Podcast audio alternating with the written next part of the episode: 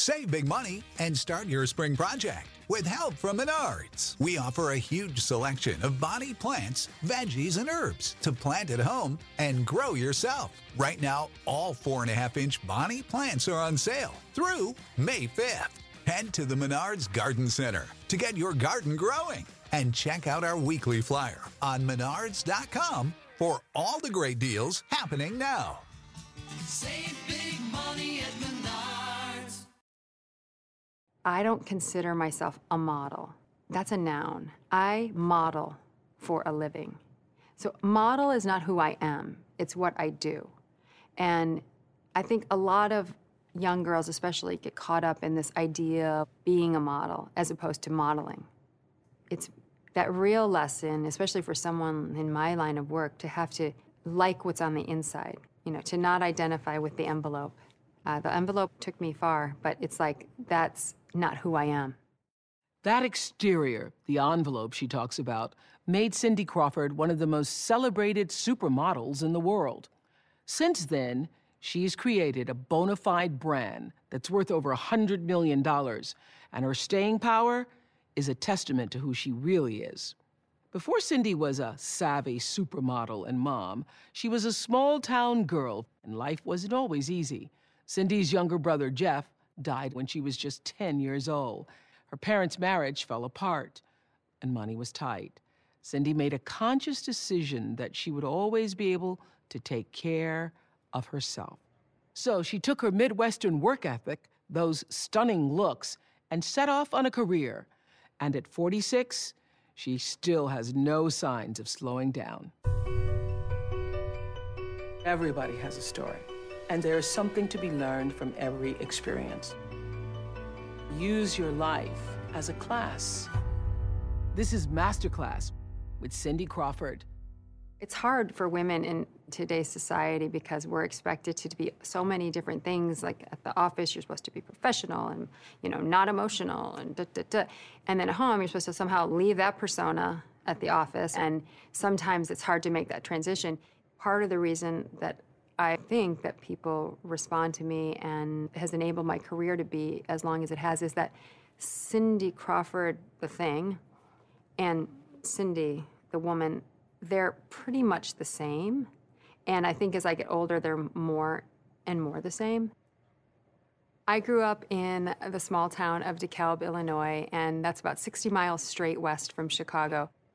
The kind of place where we left our doors open at night and you knew your neighbors. You know, it was really about family there and just really feeling like a part of this small community. We didn't have a lot of money when I was a kid, so definitely was a very simple blue collar existence. I did a lot of jobs growing up, starting with the job that every DeKalb kid does, which is working in the cornfields.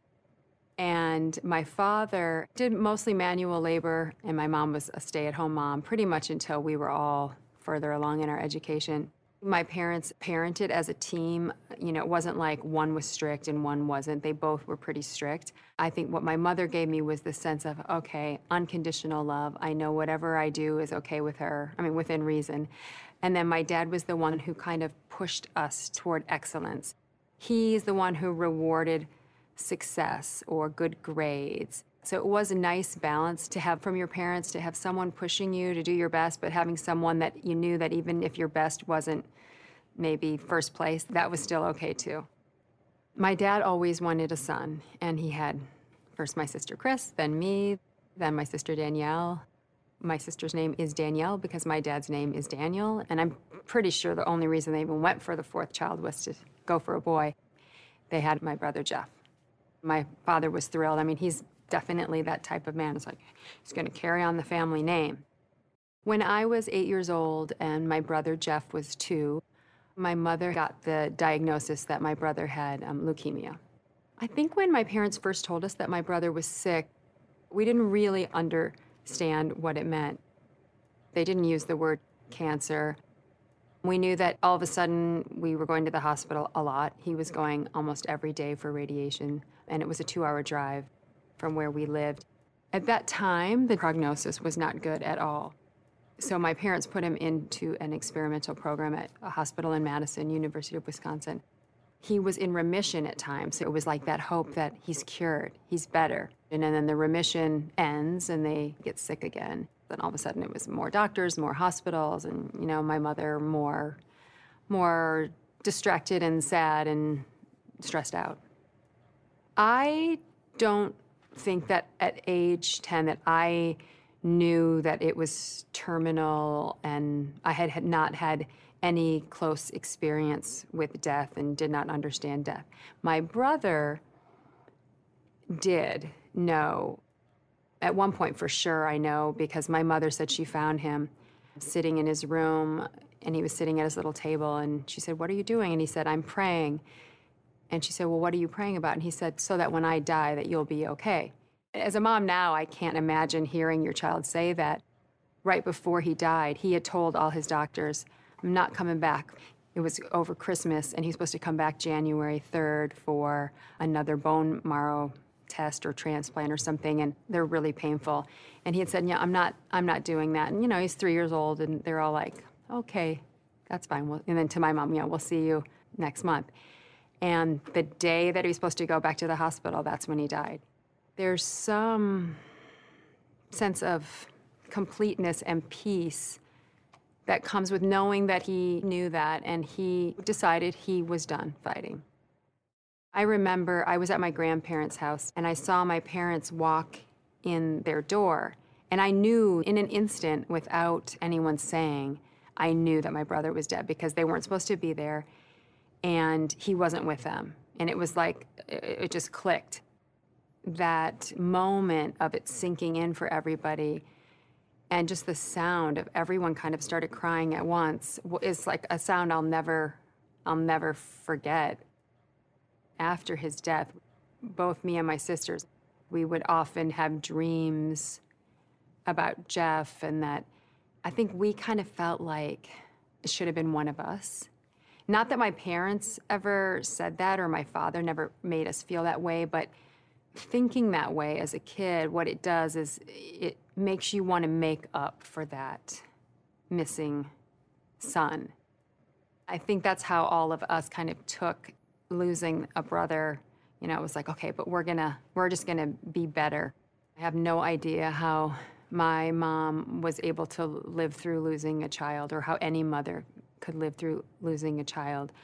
I was lucky to have my mother helping me and my sisters grieve and you know really talk about it and process all the different feelings that come with loss. And the way she explained it to us was just that look we're all put here on earth and we have a job to do. And Jeff just did his already.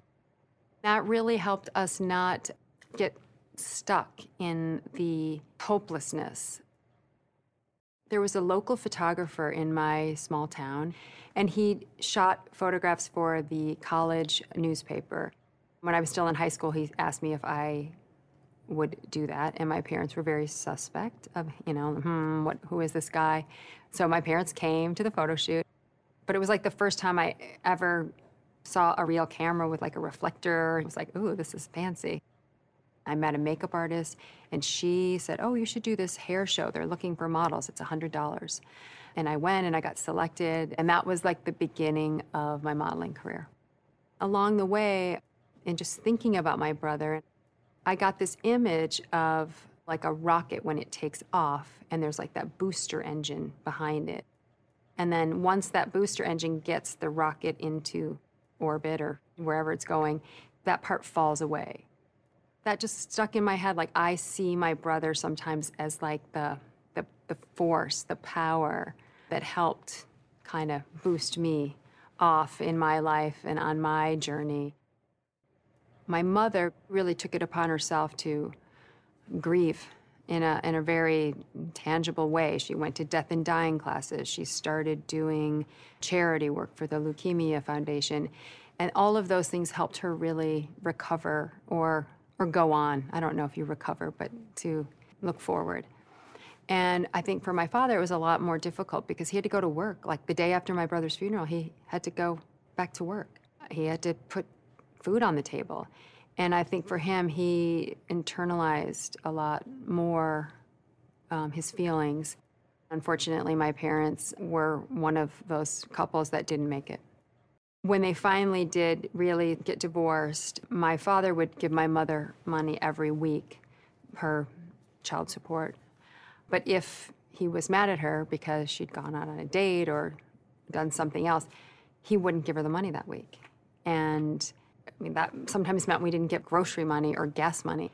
And I saw that and I was like, this will never happen to me. This, I will never be in that situation where I can't take care of myself. I'm lucky because I because of my career I've been able to I am financially independent. Even if I stopped working today, I, I could take care of myself.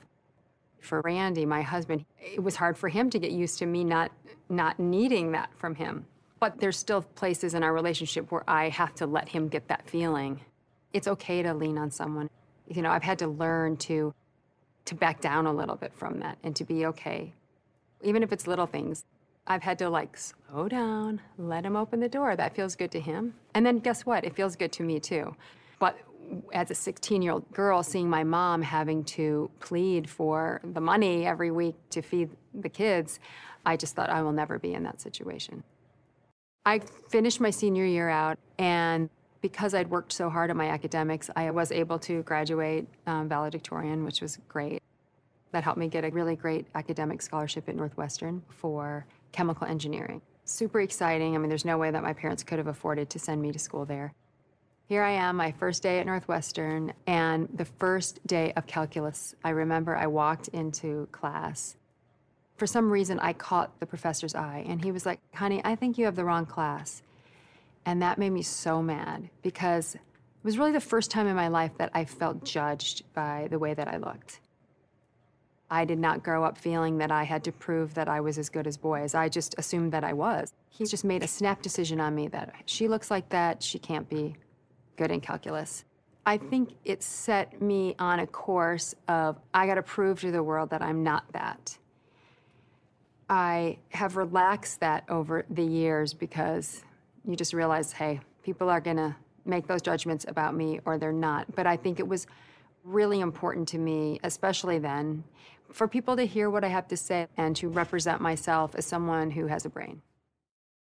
I had worked so hard my whole, you know, junior high and high school to be a student. And that was something that was such a part of my identity. And at a certain point, it became clear to me that I couldn't be going to Northwestern full time and do this modeling thing and do either one right. You know, it's, you can't give two things 100%. And I just felt like if I really want to finish college, there will be a time in my life that I can do that. The modeling thing um, at that time, was like you were ancient as a model if you were 25 years old. My mother, she just said, look, the only failure is in not trying. You can always come home. So go have an adventure. And if you end up not liking it or it doesn't work out, you just, you can always come back. I was afraid. What if I failed? You know, it wasn't like a sure thing that I was leaving college for. So I decided to withdraw from Northwestern, and it really was a hard decision. But a lot of times it's just like you got to make a decision, make it, and don't look back. In Chicago, there were several working photographers at that time, but there was really one big fish in that pond, and his name was Victor Skrebneski.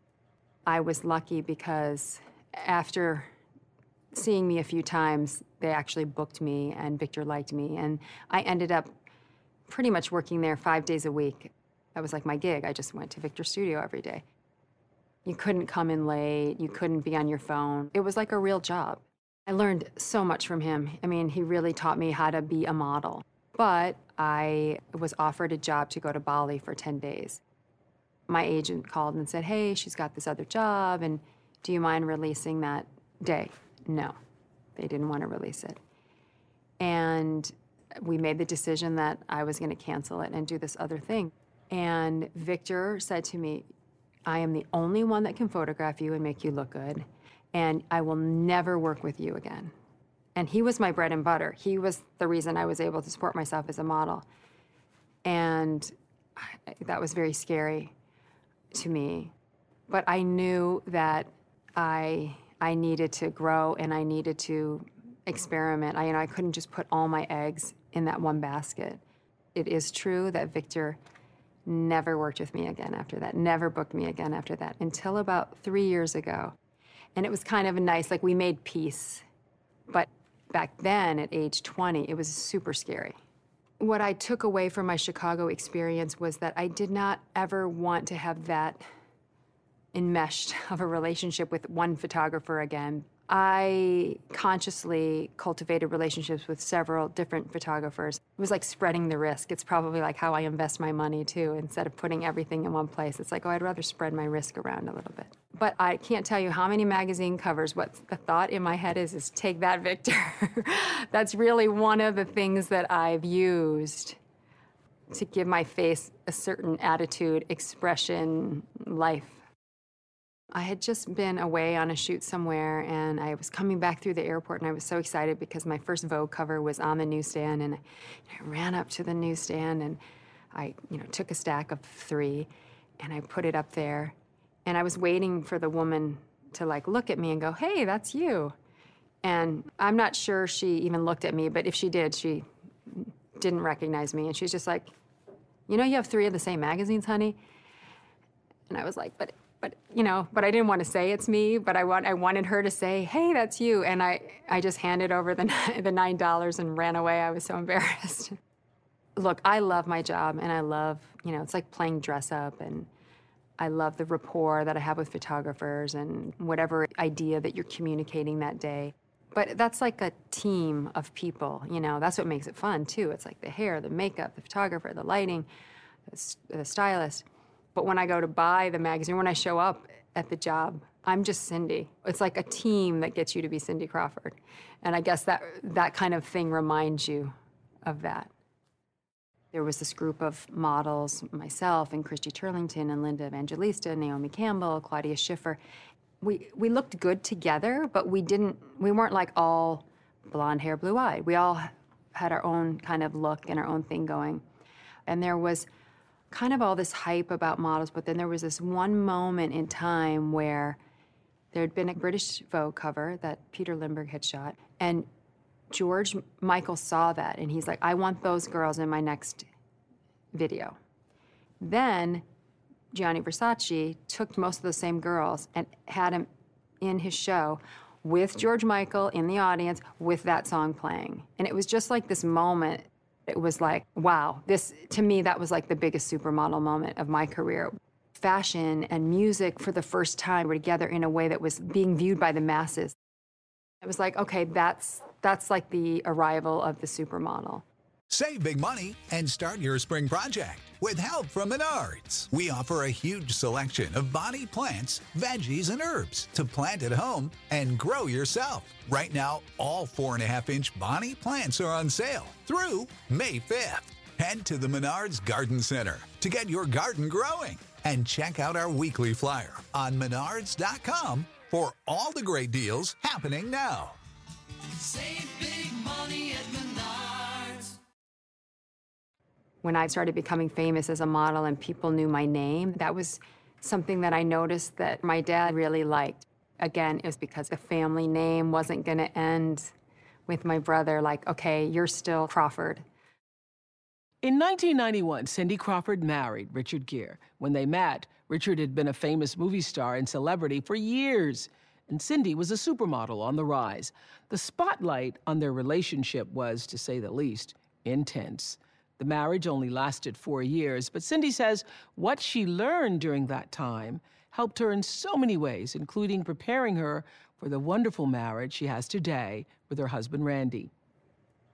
when I was probably at the height of my career, you're so busy just doing it every day that you don't kind of feel what's going on in the outside world. It was before, you know, Twitter and Facebook. You didn't really know how many fans you had. You measured it by like old fashioned fan letters that came in the mail. My friend Herb Ritts, who's also an amazing photographer, was having a barbecue. And I went to his house, and there was a lot of really cool people there. I was like, wow, Jack Nicholson, that's cool. You know, it was like, I was still, I was 21, it was still all new to me. But I met Richard Gere there. We pretty much started dating right away. And when I was with him, that's when I was becoming well known as well. And when I would see how he was with fans when they approached him, a lot of times, you know, it wouldn't be a good moment to sign an autograph or shake a hand or take a picture. But I got to look to him to see how he created boundaries for himself that felt good. Being a nice girl from the Midwest, my inclination is always to give and say yes because I want people to like me. But then I saw Richard do it in a way it was like, you know what, sorry, I'm not doing that, but I see you. He felt that really it was just about making that connection, looking someone in the eyes and making sure that they felt seen. And that was it. Like you didn't have to do the picture. You don't have to do the autograph. But but to take that moment just to make a human connection. I think a lot of what happened with Richard and I was I was still 22 and at 22 as a young woman, I was kind of still figuring out who I was and what I wanted to be. And you know, he was already 37. So in some ways, he knew that I was still growing and changing. I didn't want to hear it from him because at 22 you think you know everything and you think you're already formed. And then you realize 10 years later you're like, "Oh my gosh, they were totally right." I just think your 20s for women is such a time where you're starting to like come into your own and feel your own power and connect to your inner strength. And it's hard to do that. It's hard to change in a relationship because what one person might have signed up for and then all of a sudden you're not that anymore. It's like, well, you know, I think I was more willing at 22 to be like, okay, I'll, I'll follow. And then you start going, well, I don't want to just follow. I want to lead sometimes and I want to walk side by side sometimes. I think everything you do helps you find your inner voice. And, and, you know, sometimes it's, it's defining what you don't want that helps you then get closer to what you do want. Richard's a super smart guy and he's interesting and interested. And I learned a lot about the world. I mean, it was a great, a great chapter in my life. The biggest lesson I learned from my first marriage is how important it is to be friends, I think, first and foremost, with your partner.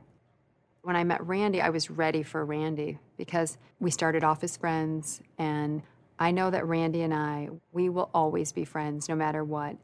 Being rooted and based in friendship, it keeps the relationship elevated to a, there's always a certain level of respect we respect each other's opinion about parenting and, and how to our personal life, but also in, you know, for work stuff. He'll ask me, what do you think of this? And I'll ask him, hey, I got offered this. Do you think I should do it? And, and we really listen to each other.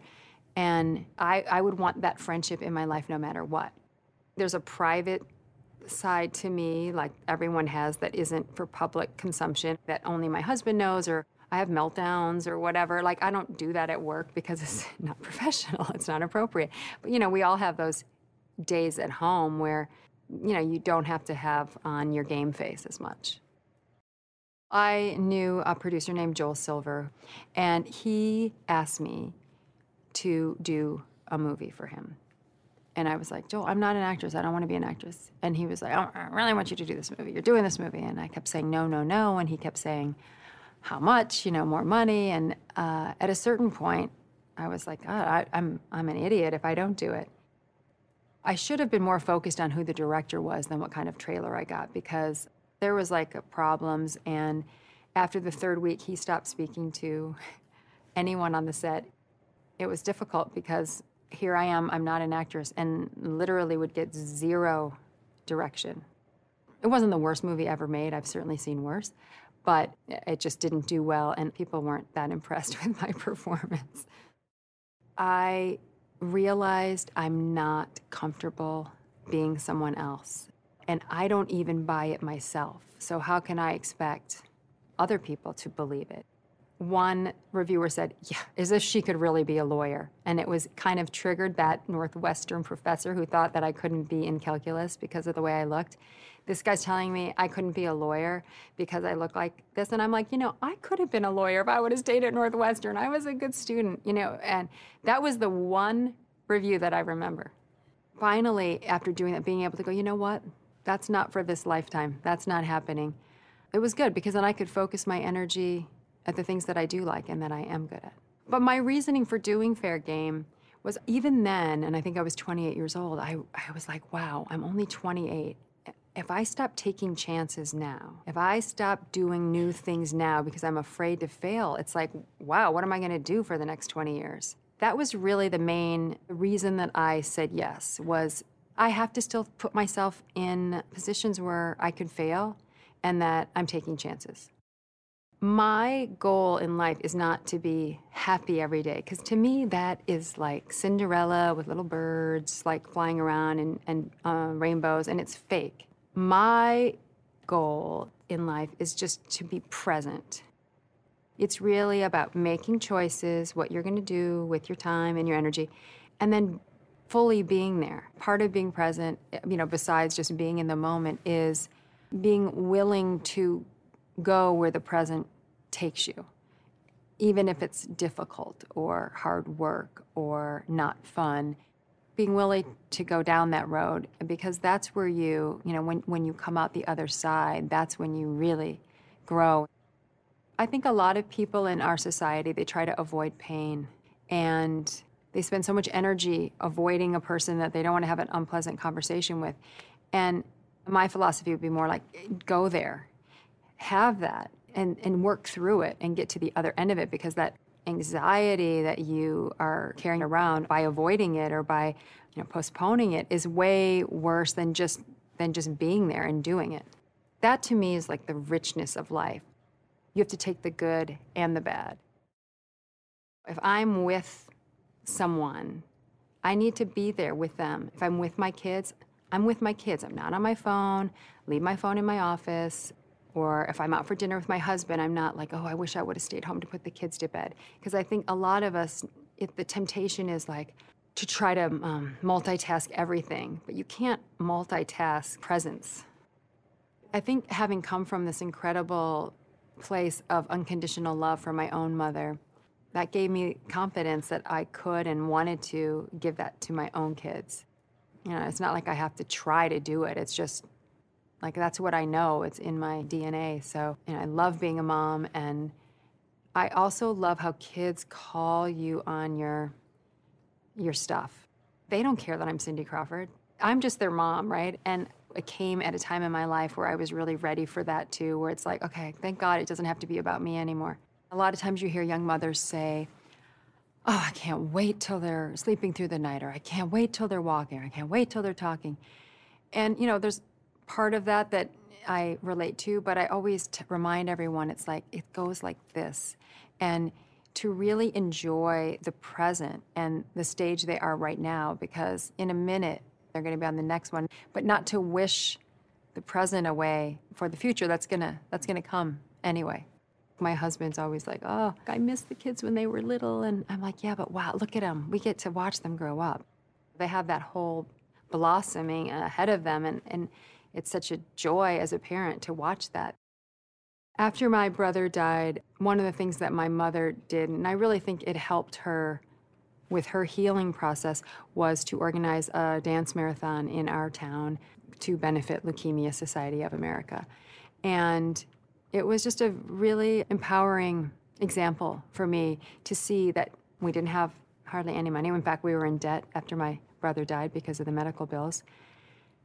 But still, my mother was able to raise money, a couple hundred dollars, which I, at the time felt like a lot of money. And, I, and that was like, wow, you can make a difference even if you aren't Bill Gates. That just set me on a path to wanting to give back. And uh, I mean, I've met so many incredible kids and families, and just the courage that they show in the face of, of dying or a terrible you know, diagnosis. But I remember I was with a friend of mine, and she runs a charity for kids with cancer. She invited me out to spend some time with these kids, and they're all bald by the time they get to her. They've all lost their hair from chemo. And we were sitting at lunch one day. And the, the advantage to me is I've been around a, a lot of kids with cancer, so it doesn't scare me or freak me out. We were all sitting talking, and one of the girls was sitting next to me, and she just she took off her hat and she took my hair and she laid it on top of her head. And then the whole group of girls just went around describing in vivid detail their hair before they'd lost it. They didn't want me to see them as sick girls with no hair. They wanted to give me a picture of who they were before they got cancer. it was like, oh, mine was curly, and oh, I used to do this with mine. And it was just such a little, a little thing, but it was also a beautiful thing. Like they weren't sad talking about it. They were just talking about it. And I, I could have gotten very upset, but I just was just there with them and just letting them tell me about their hair. A lot of people just they just see the cancer, like that's a cancer kid. But it's a kid with cancer. You know, they're a kid first or they're a young adult first. They're not their diagnosis. Again, it's like about being seen. It's about making that eye to eye contact, that connection, and recognizing them as I'm human and you're human.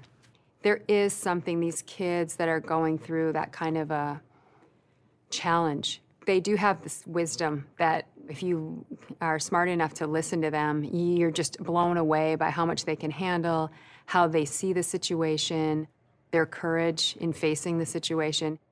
When my brother was diagnosed with leukemia, I think the cure rate was like less than 25%. And, and I certainly, I don't even think my parents felt like my brother had a chance at all. Now, the type of leukemia he had is 90% curable. Sometimes when we give money and you make money for charity, you think, oh, where is this going? But actually, in only 40 years, that diagnosis is not a death sentence anymore. So that money actually does pay off with cures. What strikes me most is how normal Cindy is and how comfortable she is with herself, just on the inside. A wife and a mom.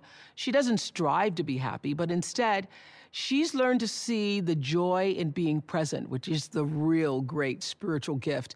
And she's also learned that you can't multitask being present. She learned that love is best rooted in friendship, that you have to take chances in life even if the outcome doesn't go as well as you'd hoped. And if you want to be taken seriously, you got to show up on time, be prepared, and do the work. So, after spending most of her life being defined by that exterior envelope that we loved watching her be, how does Cindy feel about getting older, about the aging title? She says, It's not always fun, but I love that she feels the same way about getting older as I do. She says she's come to see it as a true privilege. The idea of getting older is daunting and intimidating and yeah, not that fun, really. But recently I shifted to I have the privilege of getting older. And I really like that because it's really easy to spin off into the negative as opposed to aren't we lucky that we're here, that we get to get older.